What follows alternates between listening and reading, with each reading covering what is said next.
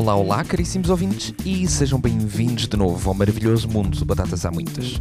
Para o episódio de hoje temos de novo um clássico, desta feita as batatas a celuinha, da variedade rodelas, que eles agora têm umas modernices uh, e outras variedades e tal, mas isso agora não interessa para nada.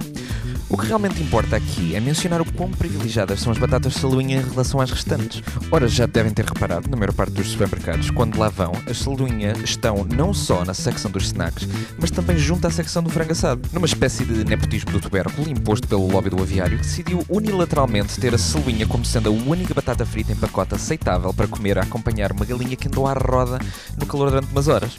Tudo isto leva-me a crer que de Saloia a Saluinha não tem absolutamente nada, sabendo claramente beneficiar de um sistema previamente imposto por quem está no poder, para gozar livremente de um privilégio nunca antes questionado, enquanto alega não ter qualquer responsabilidade sobre tal benefício. Se calhar a Saluinha até é woke e diz que nem vê cores nas batatas e para elas são todas iguais, mas a verdade é que lá está ela, destacada e elevada no panteão da desigualdade do snack. Agora, juntem-se a mim a cancelar a saluinha com a hashtag a saluinha de Saloia não tem nada e jubilem-se sem sair do sofá, com a sensação de um trabalho bem feito e de mãos lavadas pela justiça e igualdade. A mim parece-me simples e nem sei porque é que ainda não tinham feito nada disso antes.